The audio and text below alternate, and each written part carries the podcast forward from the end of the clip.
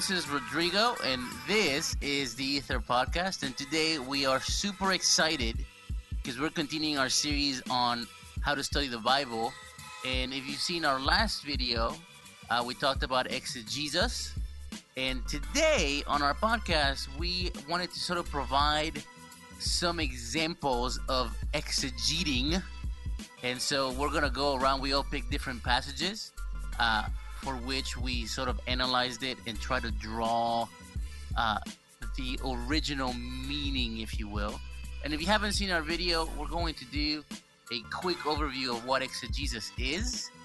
And to put it very simply, exegesis is basically taking uh, many of the factors under which the original biblical text was written and taking that into account when we read. And what I mean is, is the authors of the Bible wrote the Bible during a specific time for a specific occasion and it was directed towards a specific audience.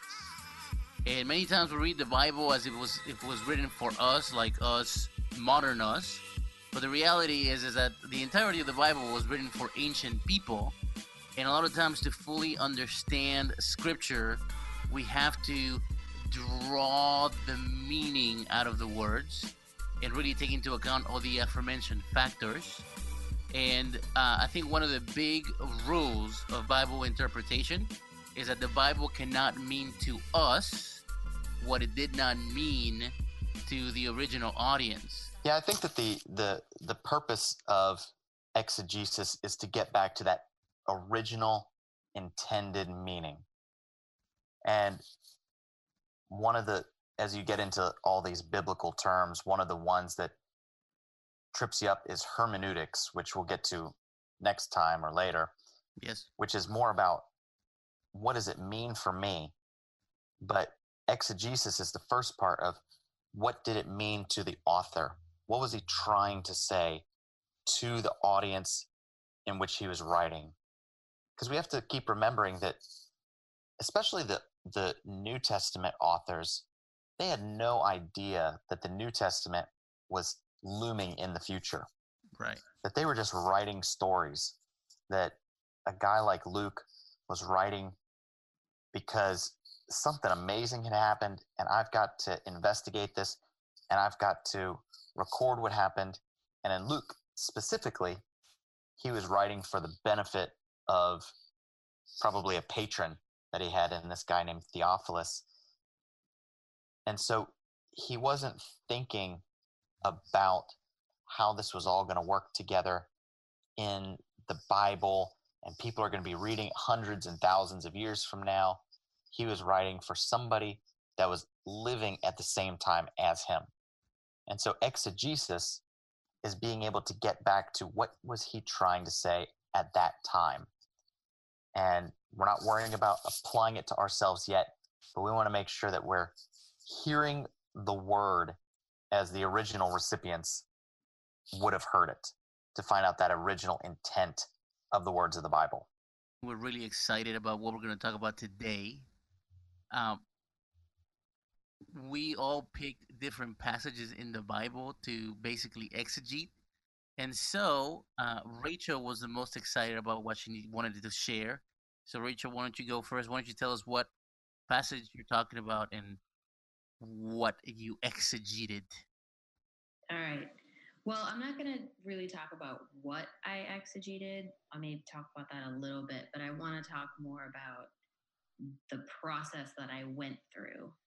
Um, so we each divvied up different things. So I got the New Testament letters. Um, and so the first scripture that came to mind for me was Galatians 5:19. So me growing up in the church, every time I would hear a preacher or someone say, "Now turn to Galatians 5," there was always this, "Ooh, he's going to bring out the sin scripture." Just the uh, assumption. Right. All you had to say was Galatians 5. because there's nothing else in the entire chapter. Exactly. And that's what we're going to talk about. Um, so I remember when I was studying the Bible with teens, the uh, thing I kept thinking was, how do I get them to not look at Christianity as just a bunch of rules, like a bunch of do's and don'ts? And it was when I started looking at Galatians 5 that I realized I was teaching it as a bunch of rules and do's and don'ts because I was focusing really on Galatians 5:19 through 24. And if I if the way I was teaching it and the passage I was reading, it is a, it can look like a bunch of do's and don'ts just by reading that passage. Um, so I'm going to walk you through what I did last week. And I've done this before with this passage, but I kind of redid it because it was years ago that I did it. Um, I think it's always important when you come to the Bible, no matter what you're reading, even if you've read it a lot, to always come from a perspective of having fresh eyes, trying to learn something new from it. I think having that open mindset really helps with what comes next. Um, so in the Bible that I have physically, I, I have a physical Bible. I have a couple physical Bibles, and then I also have Bibles on my app. I mean, on my phone. Um, in my physical Bible, it, before each book, the um, people who wrote it put just a small summary of each book. And it's, you know, a couple of sentences, but I think sometimes it's very easy just to kind of read over that because you just jump into the scriptures. So what I did is I just read the introduction of Galatians. Um, and one of the things the intro was talking about was that Paul was trying to counter teaching uh, on Christians needing to be circumcised. And then, handily enough, the people who did the introduction also gave me a scripture to kind of summarize the entire book on and it's galatians 2.16 and it says a person is not justified by works of the law but through faith in jesus christ. So even just having that as a starting point just first just going to the passage like i said i, I started out with the focus of galatians 5 19 through 24 um, if i have the mindset of if the main point of the whole book is a person is not justified by works of the law but through faith i mean obviously you can see that right away in galatians 5.19 because it starts off you know the acts of the sinful nature are obvious and it goes through a whole long list and then it ends with but the fruit of the spirit and it goes through a whole long list so even just right there in the, that passage you kind of see that dichotomy of the the law and faith in Jesus. Um, and what I've done in the past with this passage, particularly um, 19 through 21, uh, especially like when I've studied the Bible with people in the past using this scripture, as I've gone to the dictionary, because there's a lot of words in this passage that maybe we don't use as much and I've always done it from the English perspective, you know, just using the English words that are in this passage and going to an English dictionary. Um, what I've done recently um, is I have on my app, I have several Bible apps on my phone. I tried to go from a perspective of what could you do that you have complete access to. You guys don't have to buy anything. So everything that I'm talking about is free. You have mm-hmm. access Our to it. Our audience, right? Our audience, yes. Right. Sorry, audience. It's free. You can download these apps. There's several really good Bible apps that you can download, and so I downloaded a Bible app where you can um, switch back and forth. Many of them you can switch back and forth between many different translations. And in one of my apps, I have what's called a Hebrew Greek interlinear Bible. So you can go to a passage and then go to the Hebrew Greek interlinear portion, and on the left column, it has the Hebrew or Greek. And then you can you can actually look up definitions of the actual words. And so that's what I've done with this passage um, is go back to the Greek, go back to what Paul wrote. Now, I am not a Greek scholar. I do not read Greek. I do not understand Greek. Um, but this um, this app I can use in a similar way, except in a different language. I feel like doing it that way, I can get sort of more to the heart of maybe what Paul was talking about, using the different words that he used um, and seeing the definitions and the way that it was used in Greek. Um, Which app are you talking about? um, so it's literally just called Holy Bible. Wow. And I know it's very nondescript. It's brown. it's a brown app that says Holy Bible. The YouVersion one? No, not the YouVersion one. Um, I have two versions, and I do have the YouVersion one for one, but there's another one that just says Holy Bible, and it's Hebrew Greek interlinear is one of the versions you can read from. And so, like I said, I like to do that because I feel It helps first remind me that these texts were written in a different language, that what I'm reading is a translation.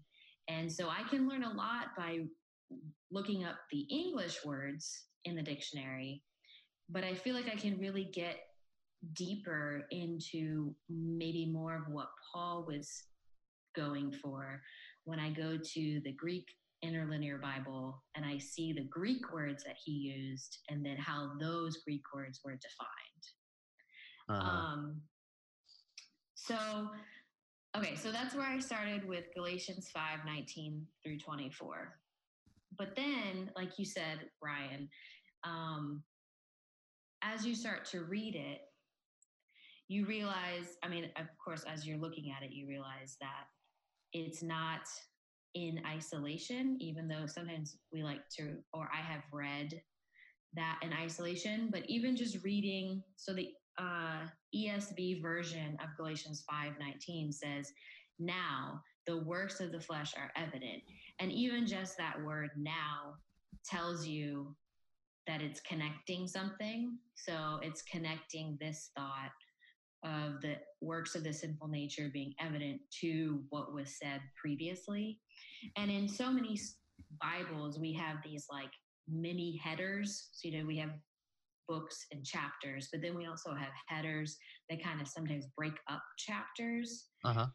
And so in this one, you don't even have to go back that far. Like you could just go back first just to verse 16 um, if you you know don't have time to even read the whole chapter. So what i did in this is i just started going out bit by bit. So i focused on galatians 5.19 but then i said okay well let me read the whole section that it falls into. And again you can see just right in verse 16 it says walk by the spirit and you will not gratify the desires of the flesh. And it keeps going on about this how the flesh wants what's opposed to the spirit and the spirit wants what's what is opposed to the flesh. And then paul goes into defining well what is the flesh?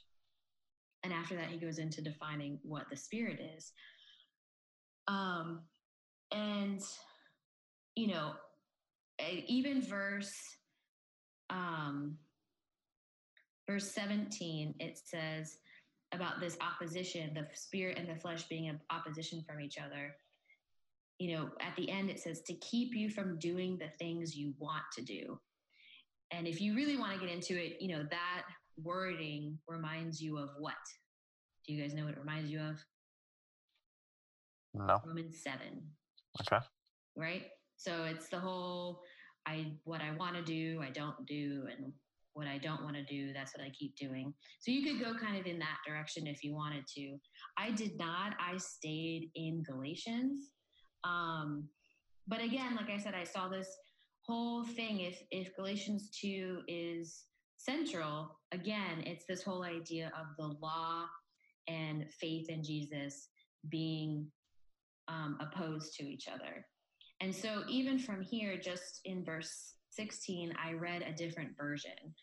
And I know I've said this on the podcast a lot.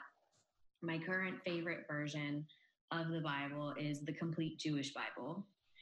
Um, and I just really enjoyed the word choice that was used in that version. Um, it reading that version, it caused me to want to read the entire chapter of Galatians, and so I was reading the entire chapter of Galatians in a different version. Um, and in the beginning of chapter five is when Paul is talking a lot about circumcision and uncircumcised and circumcision. And one of the points he's trying to make earlier in Galatians 5 is essentially um, you know, if you accept circumcision, you're accepting the entire law. And it, he says, Christ will be of no advantage to you. Um, it says that when you accept circumcision, you're obliged to keep the whole law. Paul is trying to make this argument because of what, you know, like I said, was in the introduction, um, to to combat this this teaching of trying to get Christians to be circumcised. And he's pitting these two ideas together that if you go in that direction, you're really going away from Christ. You're going away from what you're justified by, which is your faith in Christ, not by doing the law. And if you do the law, this is the path that's going to actually lead you down, which then brings us back to Galatians 5:19 because he talked about, well, this is the path of the flesh. This is the path of the law, and this is the path of the spirit. And they're in opposition to each other.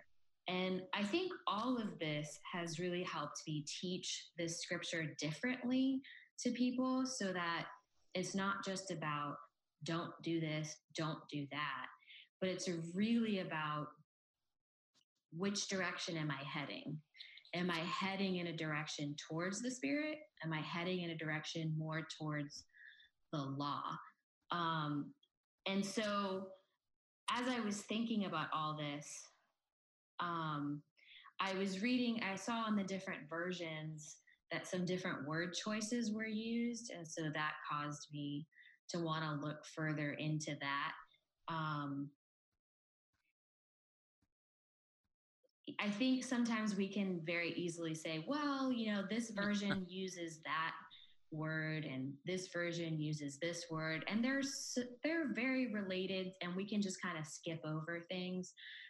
Me being an english major person and really into words when there's a different word choice it always intrigues me. So i think oh wh- why did they choose that? What made them decide that? Maybe i need to look further into what that word is which again you can use like a greek interlinear bible to see what the greek or hebrew means I went a different route. Um, there is a version of the Bible that I've recently nope. gotten into um, that is the Orthodox Jewish Bible. Um, it's a very hard version to read because it's basically like the King James version of the Bible. And it pulls in a lot of Jewish words, even in the New Testament. Um, which I know that that's a whole other conversation. But I like it because it helps remind me that basically the majority of the writers of the New Testament came from a Jewish right. background. And so there was a worldview that they had and a culture connection that they had that I just don't have. And so reading the Orthodox Jewish Bible and having them put in those Jewish words. I mean, literally, you can take those words and just go to Google, type in the Jewish word, and you can find a definition for that word. So it's not challenging. Um, it's just when you first look at it, it can feel kind of daunting. Um, so I did this all in about 25 minutes of just reading and having these things. Obviously, I have all these things on my phone, or I was using you. I mean, you can use different versions even on Bible Gateway. I know that that's a, a big source for people is Bible Gateway.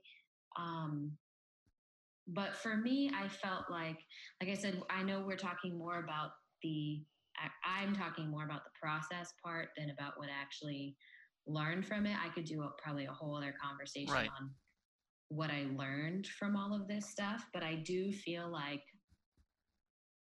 by doing all this, I have a richer understanding of Galatians 5:19. I feel like I see it more in the context that it's not Right. just Paul listing a bunch of stuff because What it's trying to say, uh, he wants to, or because I think I could take it in a very legalistic way. Um, but seeing it in the bigger context of this idea of which direction am I heading in, it's the law and it's the spirit, it's circumcision or faith in Jesus. Um, it was just really helpful for me to see that these two things are battling in this scripture. And then I didn't even go into reading the whole book. I have the advantage over the two of you in that my book is really small and um, Right. You guys are reading passages from books that would be more challenging. Galatians is a book that you could read fairly easily in uh, in an easy sitting. You know, just reading through the whole thing, and Right. you know that's one of the reasons why the epistles are so well loved by Christians because you know they are they're shorter. I think in that way. Um, whereas, you know, Rodrigo, you're going to be reading Leviticus. That's not an easy book to read in one sitting. Um, so that would be something to do further. Like what I would do from here is probably read the whole book or go chapter by chapter backwards until I get the full picture to really get Galatians 5:19 in its full context. Yeah. It is very easy to pull out some of those verses and just grab them because they they're like literary sound bites Mm-hmm. where it's something that I can hold on to and we tend to like those checklists but it takes it out of context. And one of mm-hmm. the things that we didn't talk about tonight is the, is that importance of context. And that's what we're trying to get at with trying to exegete a scriptures to to figure out what is the context, what does it mean for that original author and audience. And so you got that historical context, but you've also got the literary context of how does it fit within the entire structure. And when we take things out and say, this sounds good, oftentimes we remove it from its context and it can become some, it can mean suddenly something that it was not originally intended to mean. hmm So we do have to be careful about that. And sometimes the way that we can study the Bible with ourselves or even at, when we do sermons and things, it's easy to sometimes take a, a snippet of a sermon or a snippet of a scripture, drop it into a sermon so that it hits the point we're trying to make rather than us being uh, adhering to that original idea hmm that the author was trying to get across. I And- picked this this this line because it has the word that I was looking for hmm rather than it holding to the idea that I'm trying to communicate. Yeah. And I think, you know, if there was a time in my life where I kind of thought, well, what's the big deal of trying to get what its original meaning is if it means something to me already? Um, but, you know, if we believe that the Bible is inspired and that, like the scriptures say, that men were carried along by the Holy Spirit, then I should really want to know what the Holy Spirit says. I should really want to know what God says and not just rely on what I think He said or create something that I think He said. Really trying to understand that's part of you know communication theory is just understanding the meaning of what is being communicated we all want to be understood. We don't want to be misunderstood. I think the Bible is the same way.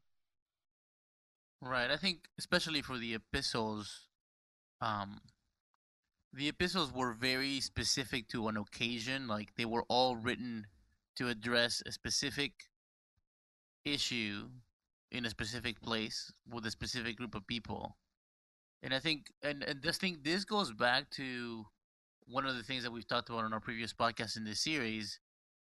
Um, I think when we understand that the Bible is about God and He's the one that's trying to say something, and it's not really about us, then I think we really ought to pursue making justice to to even dare I say God's intent in in addressing some of these things. You know, I think like ultimately the one of the reasons why the Bible can mean to us what it didn't mean to its original audience is because God was talking to that audience for a specific reason.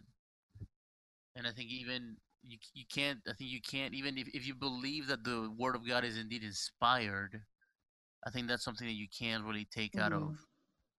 the whole equation. Yeah, like, so for example in Galatians, um, like I said, the introduction sets up the idea that Paul is addressing something very specific that was happening the whole concept of circumcision and should Christians who are not Jewish do they need to circumcise? Because that was a big deal in the first century church. We see that all over the new testament that this was something that they struggled with.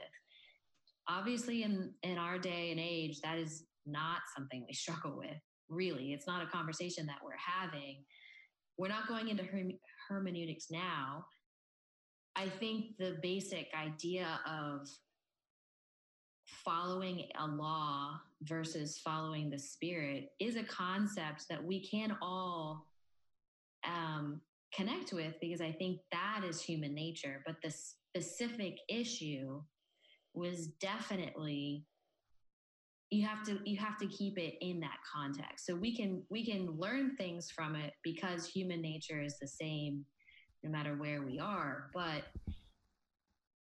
you know, I like I said, I, I have taught Galatians five in a way, Galatians five nineteen in a way that is very much just a list of don'ts and then a list of do's to to try and understand right. what sin is. I've used it as a definition for what sin is.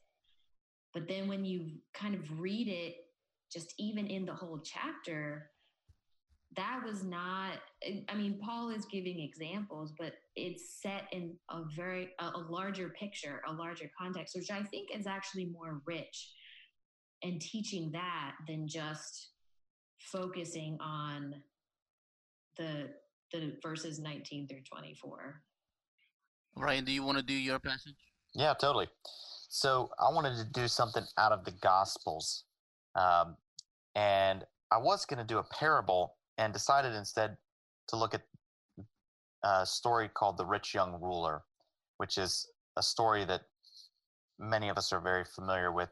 The basic story is that this guy comes up to Jesus and says,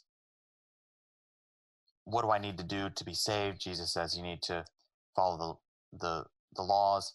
And he says, I've done that since I was a boy.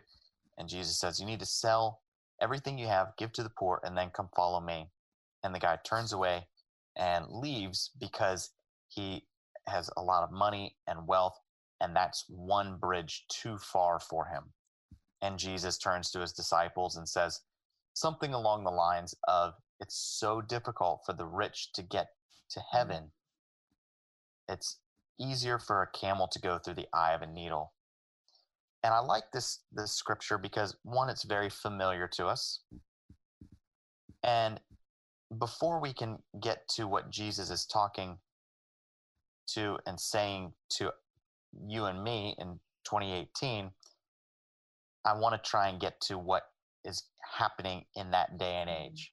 I want to be able to know am I clear on the story background? Before anything is said and anything is done, what do I know and what do I, I have at my disposal?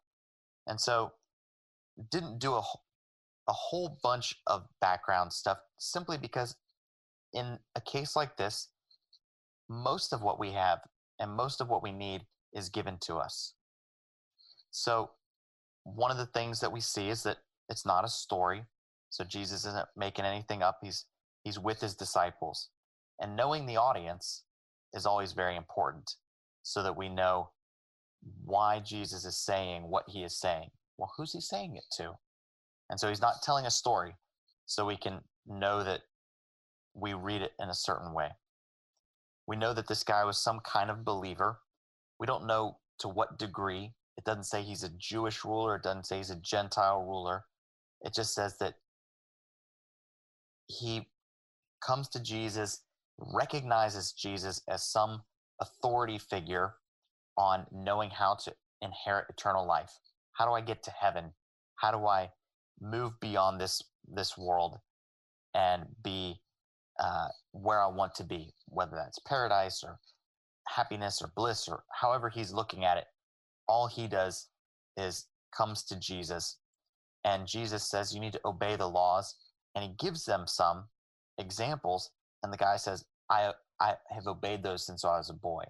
So we know that this guy is a, is a believer of, of some kind.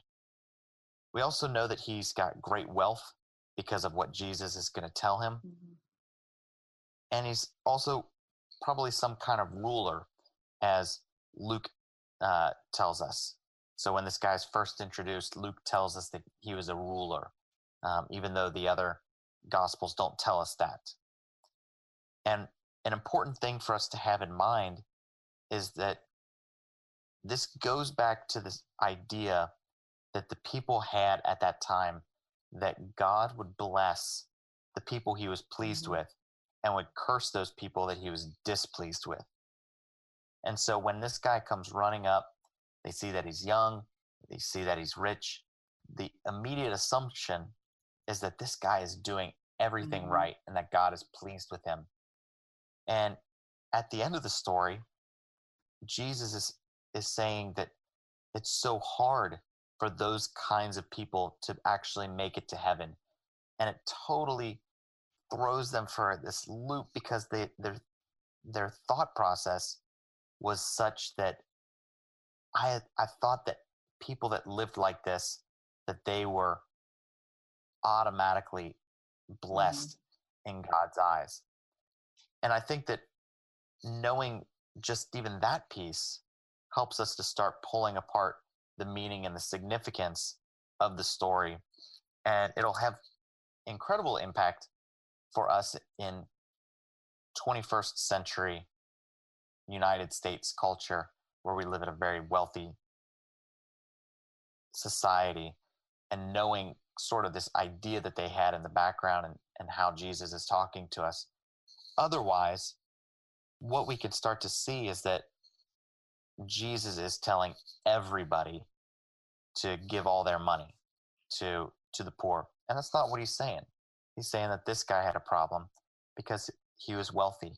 Mm-hmm. And so we can then start that conversation of, well, what does that mean for me? And what is he telling me? Um, but just knowing that context of what was going on really starts to bring this story into light. Mm-hmm. No, I think it's uh that story. I think is it's interesting because I feel like it can be uh, read so many different ways, and I think certainly, and I don't mean to to put anybody down, but I feel like a lot of times we read that scripture in the around the times in which we're trying to raise money for something, and usually the point that's being made is is sort of like, hey, like I've heard so many times, like, you know, this young man was rich, and in this country, if you live in this country, you're some of the richest people in the world, and and it's almost like a. This is on a side that has nothing to do with scripture. I feel like the whole idea of a comparative riches falls apart somewhere, somewhere, and but that's a matter for another yes, day. We've had many but conversations I, about this. Yes, but I, I do feel like at the end of the day, um, Jesus wasn't as much.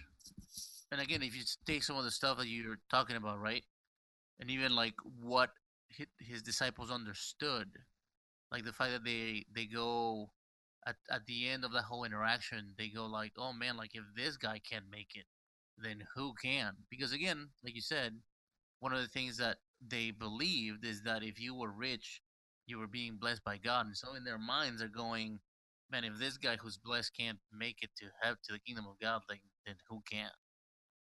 And I think it, it it's really it, at some point it really becomes a question of like, so is is it really?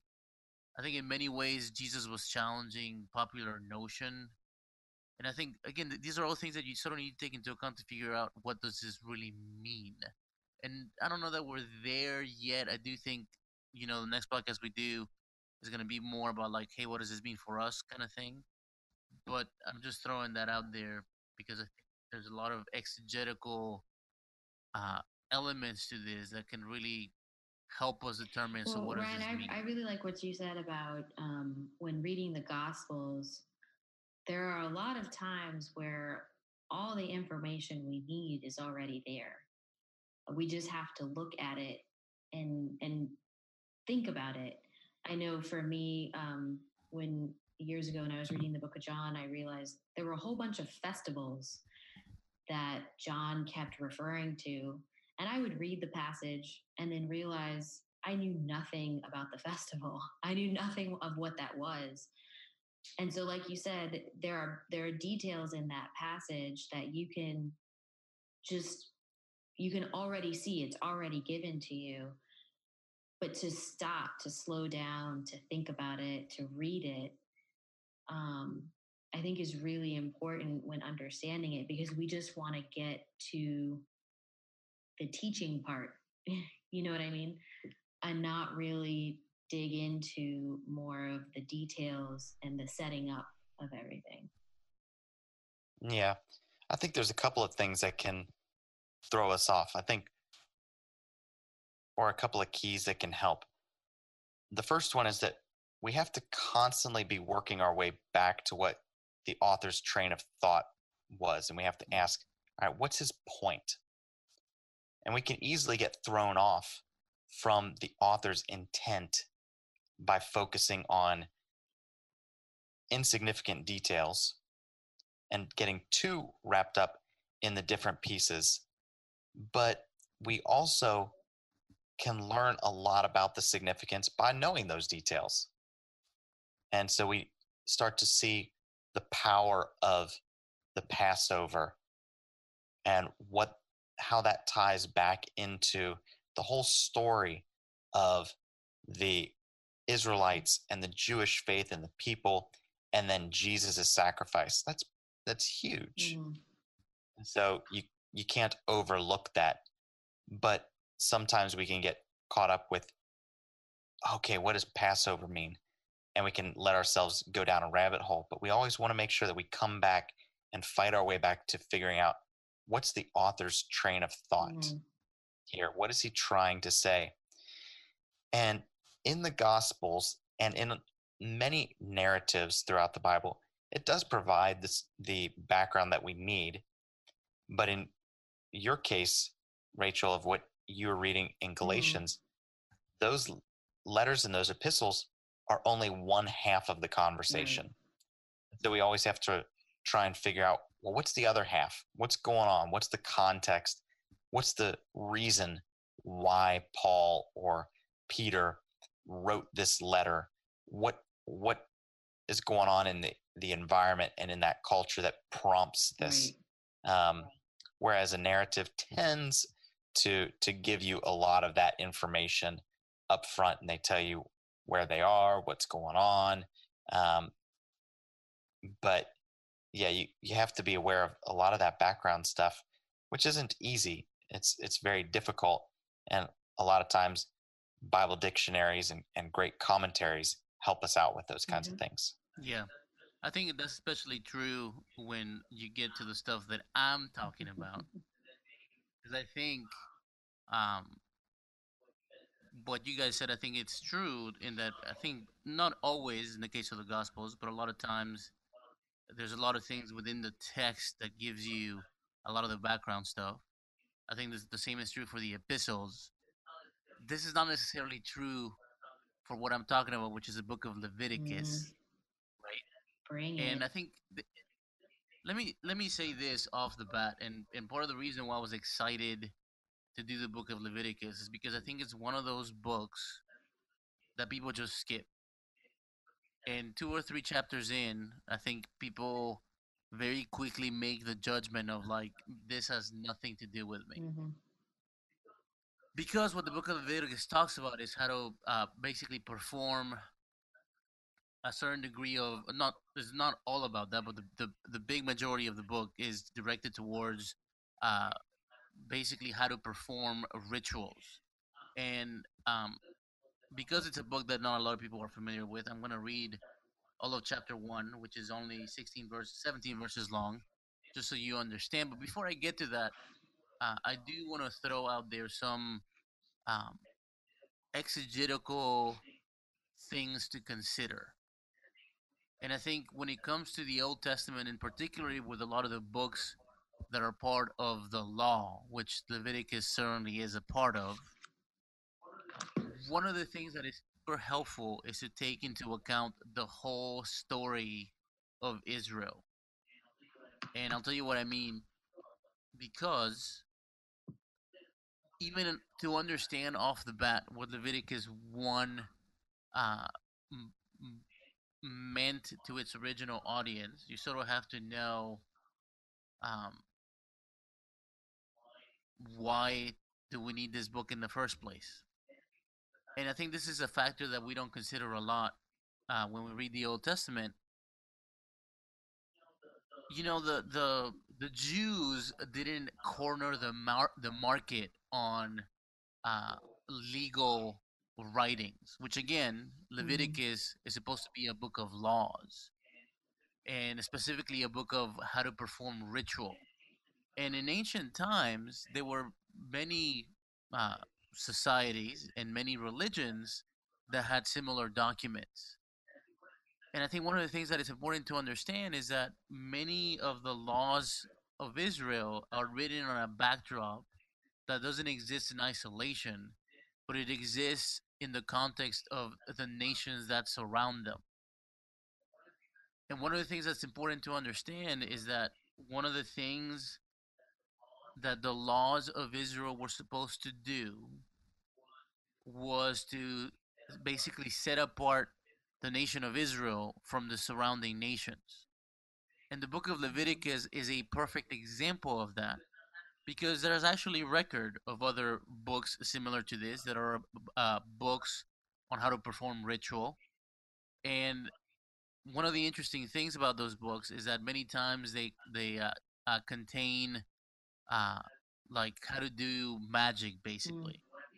And what i mean by that is like the priests in israel and the priests say in assyria didn't do the same things like there's no incantation that the priests in Israel are asked to do. Or there's no like, hey, mix this with that and make a flame that's this color kind Mhm. of thing. And the reality is that we know from records from other places that that's the case. Like many of the ritual, instructional ritual books that we have from nations surrounding Israel contain a lot of like mystical and magical Mhm. stuff. And the whole backdrop of the book of Leviticus is that uh, God is basically dwelling amongst the people of Israel. When they build the tabernacle, he comes and his presence rests within this tent.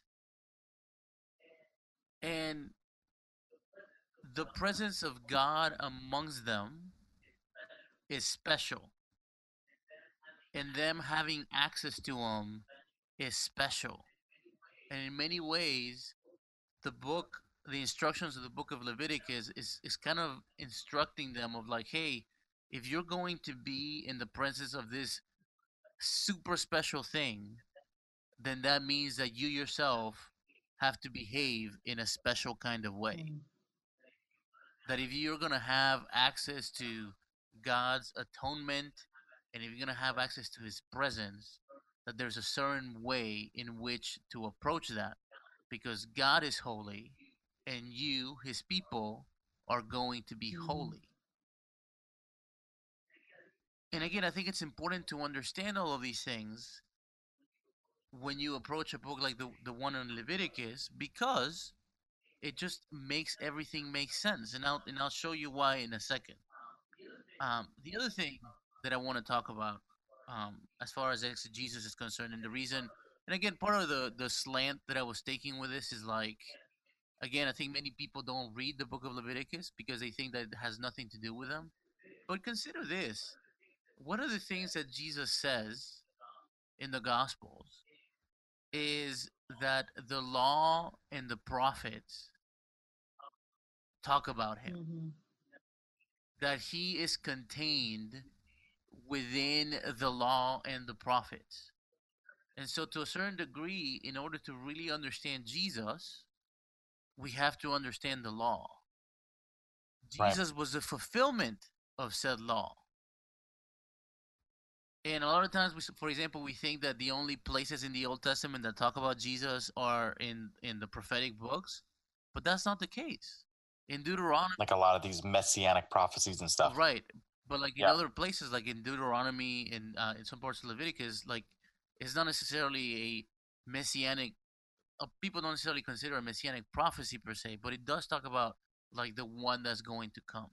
And again, Jesus himself says that the law and the prophets, like that he's in there, and and I and again I say all this to sort of uh, prep you because we're about to enter into a segment of our podcast that we call reading. So this is Leviticus 1. And again, part of the reason why I want to read this is because not many people read it. And I want you to understand what I'm talking about and explain it, all right? So I'm going to read all of chapter 1. And again, bear with me because it's not a very long chapter.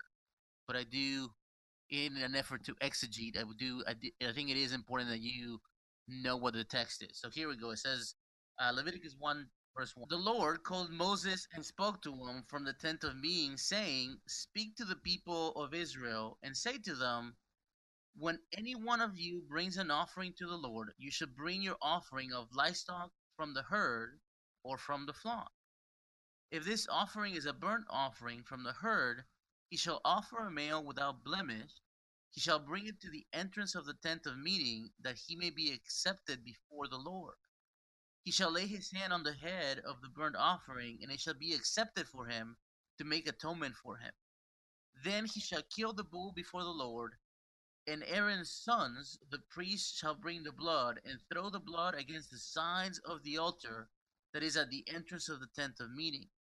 Then he shall flay the burnt offering and cut it into pieces, and the sons of Aaron the priest shall put fire on the altar and arrange wood on the fire. And Aaron's sons, the priests, shall arrange the pieces, the head, and the fat on the wood that is on the fire on the altar. But its entrails its leg, and its legs it shall wash with water, and the priest shall burn all of it on the altar as a burnt offering, a food offering with a pleasing aroma to the Lord. If this gift of burnt offering is from the flock, from the sheep of, of or goats, he shall bring a male without blemish and he shall kill it on the north side of the altar before the Lord. And Aaron's sons, the priest, shall throw its blood against the sides of the altar, and he shall cut it into pieces with its head and its fat, and the priest shall arrange them on the wood that is on the fire of the altar. But the entrails and the legs shall wash with water, and the priest shall offer all of it and burn it on the altar. It is a burnt offering, a food offering with a pleasing aroma to the Lord. If his offering to the Lord is a burnt offering of birds, then he shall bring his offering to the to uh, of turtles or turtle doves or pigeons, and the priest shall bring shall bring it to the altar and wring off its head and burn it in the altar. Its blood shall be drained on the side of the altar. He shall remove its crop with its contents and cast it beside the altar to eat to the on the east side in the place for ashes. You shall tear it open by its wings, but shall not sever it, sever it completely. And the priest shall burn it on the altar on the wood that is on the fire. It is a burnt offering, a food offering, with a pleasing aroma to the Lord. Again, this is a whole deal of instruction. And if you don't come with an understanding of why this is, you may just think that it's tedious. But there's a there, again there's there's some things happening here, and you have to sort of imagine how the people of Israel would have understood this. All right, and I sort of alluded to it a little bit before.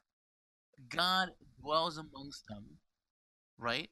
And it is their understanding that they're supposed to they're supposed to approach God in a certain way. And God is very specific. I mean, even when you think about the fact that uh, for for these um, animal offerings, that the entrails and the feet would be treated separately. And what I mean by that is is obviously the feet are dirty, right? And the Uh-huh. entrails, if you think about it, they're sort of the dirty part of the animal. And those almost have to be purified. They have to be washed with water before they are put in the fire. These animals couldn't just be any kinds of animals, they had to be choice animals. And again, this is all to say, like, hey, there's this special presence amongst you, and therefore you need to approach it in a special way. The people, i- a- and I think, again, the, the people of God are supposed to be special.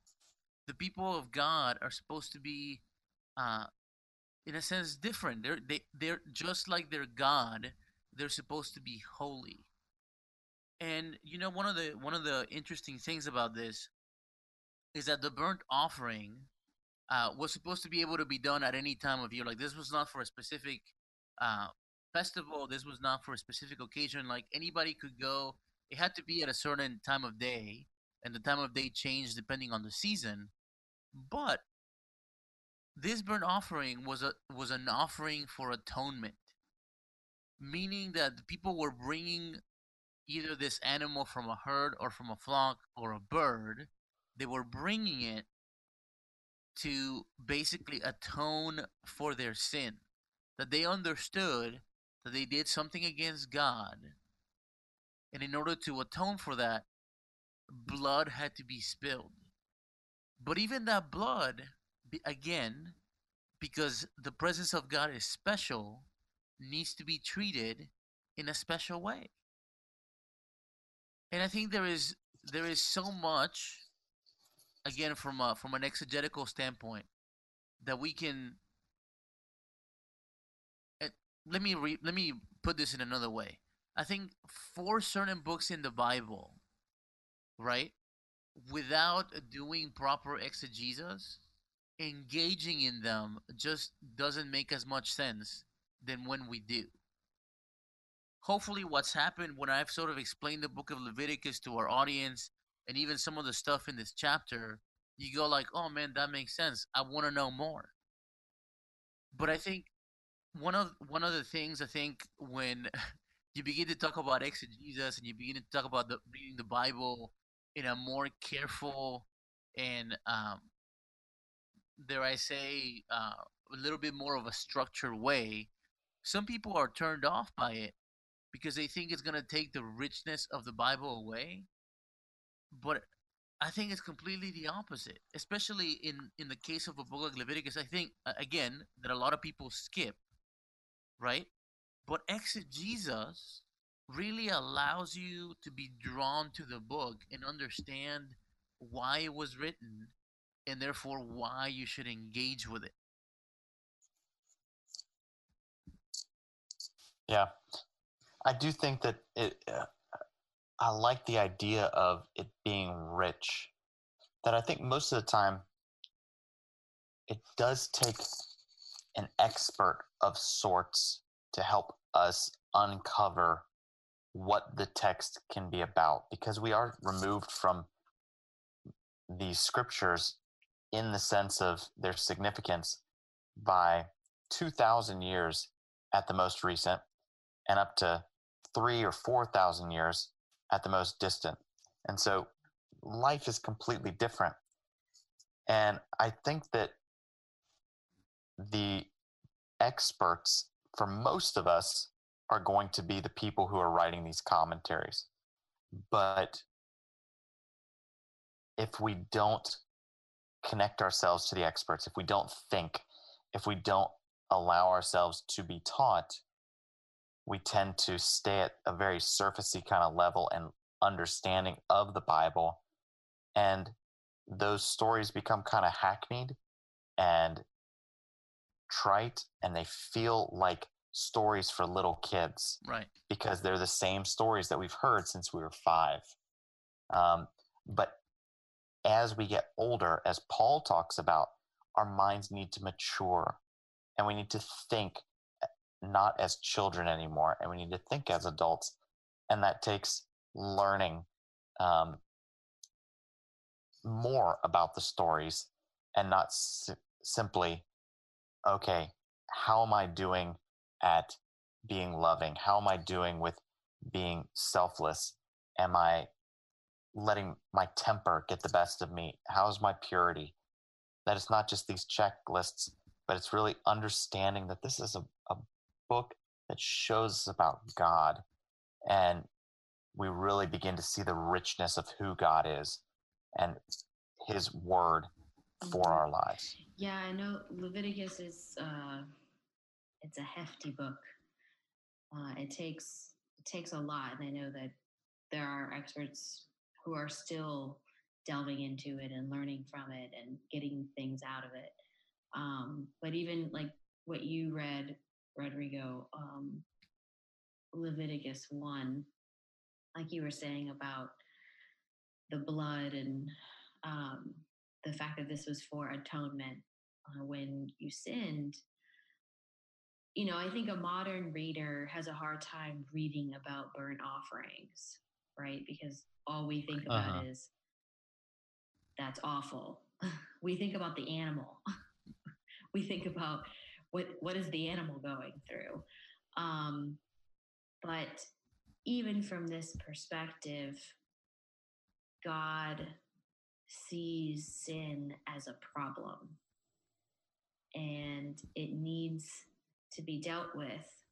Something needs to happen so that he can dwell among his people because sin keeps him separate from his people.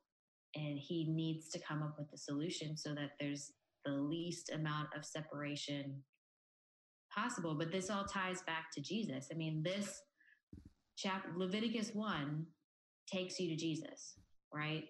Um, and like you like you were saying that it, Jesus says that all the law and the prophets, you know, he is the fulfillment of all of that. And um, it is a book that you have to sit with, that you have to think about, that you have to allow yourself to understand things and and it i think leviticus out of the three that we talked about today is the most challenge one of the most challenging to our worldviews because of some of the things it talks about. Like i said we read leviticus 1 and we think those poor animals. I don't know that ancient readers would have been thinking that way about animals um Totally. so it, it really challenges us to on even levels that we may not even realize that we have to set things aside and the way we see it and just allow for the text to take us in a new direction and not just impose our own worldview on it Yeah, and even you know, it's interesting that you mentioned Jesus. And again, I think there's differing opinion on this, but um, like even some of the stuff that I've read, right, that um, Jesus being a sacrifice for atonement as well. In Matthew 27 and verse 35, one of the things that happens is that uh, Jesus's clothes are distributed among the people that are quote unquote putting on on the Mhm. altar. And in the case of burnt, burnt offerings, like the skin was taken off and it was given to the priests. And so, even that parallel of Jesus as a burnt offering, there's some element of Leviticus 1 in Mhm. there. And, uh, and, and again, I think one of the reasons that uh, understanding the law is crucial to our understanding of the rest of the Bible, even. And let me even throw this out there because I think it's important to say. Uh, if you look at, for, uh, for example, the prophets, right? the prophets um, were basically sent to judge nations, and the reason why they, they were being judged is because they had broken the law. Like the, the the prophets aren't coming with any original material per se. They don't add anything uh, in the way of like new laws or new. They're they're just merely handed out, handing out the consequence of people breaking the law. And if you read books like Jeremiah and Isaiah and all the minor prophets, one of the things that you see is that many of the things that, that God requires of the nation of Israel from the law, they, they break mm-hmm. them. And that's why he keeps telling them, like, hey, like if you don't repent, something's gonna happen to you. And even the consequences uh, wouldn't have been foreign to the people of the nation of Israel because the laws are very clear as to if they follow the law, they're going to be blessed, and if they don't follow the law, certain things are going to happen, and those are the things that God hands out as punishment. So, again, I think a, a book like Leviticus, it, it, and again, I think there's so much more here, and I just read one chapter, and we didn't even get into all, even all the details of it. But I think I want to reiterate what my point was, what I was trying to do by talking about all the things that I talked about Leviticus is that in many cases, exegesis makes us engage with the Bible in a way that gives us more understanding, that gives us a more uh, a, a, a rich understanding, and ultimately a better understanding of God.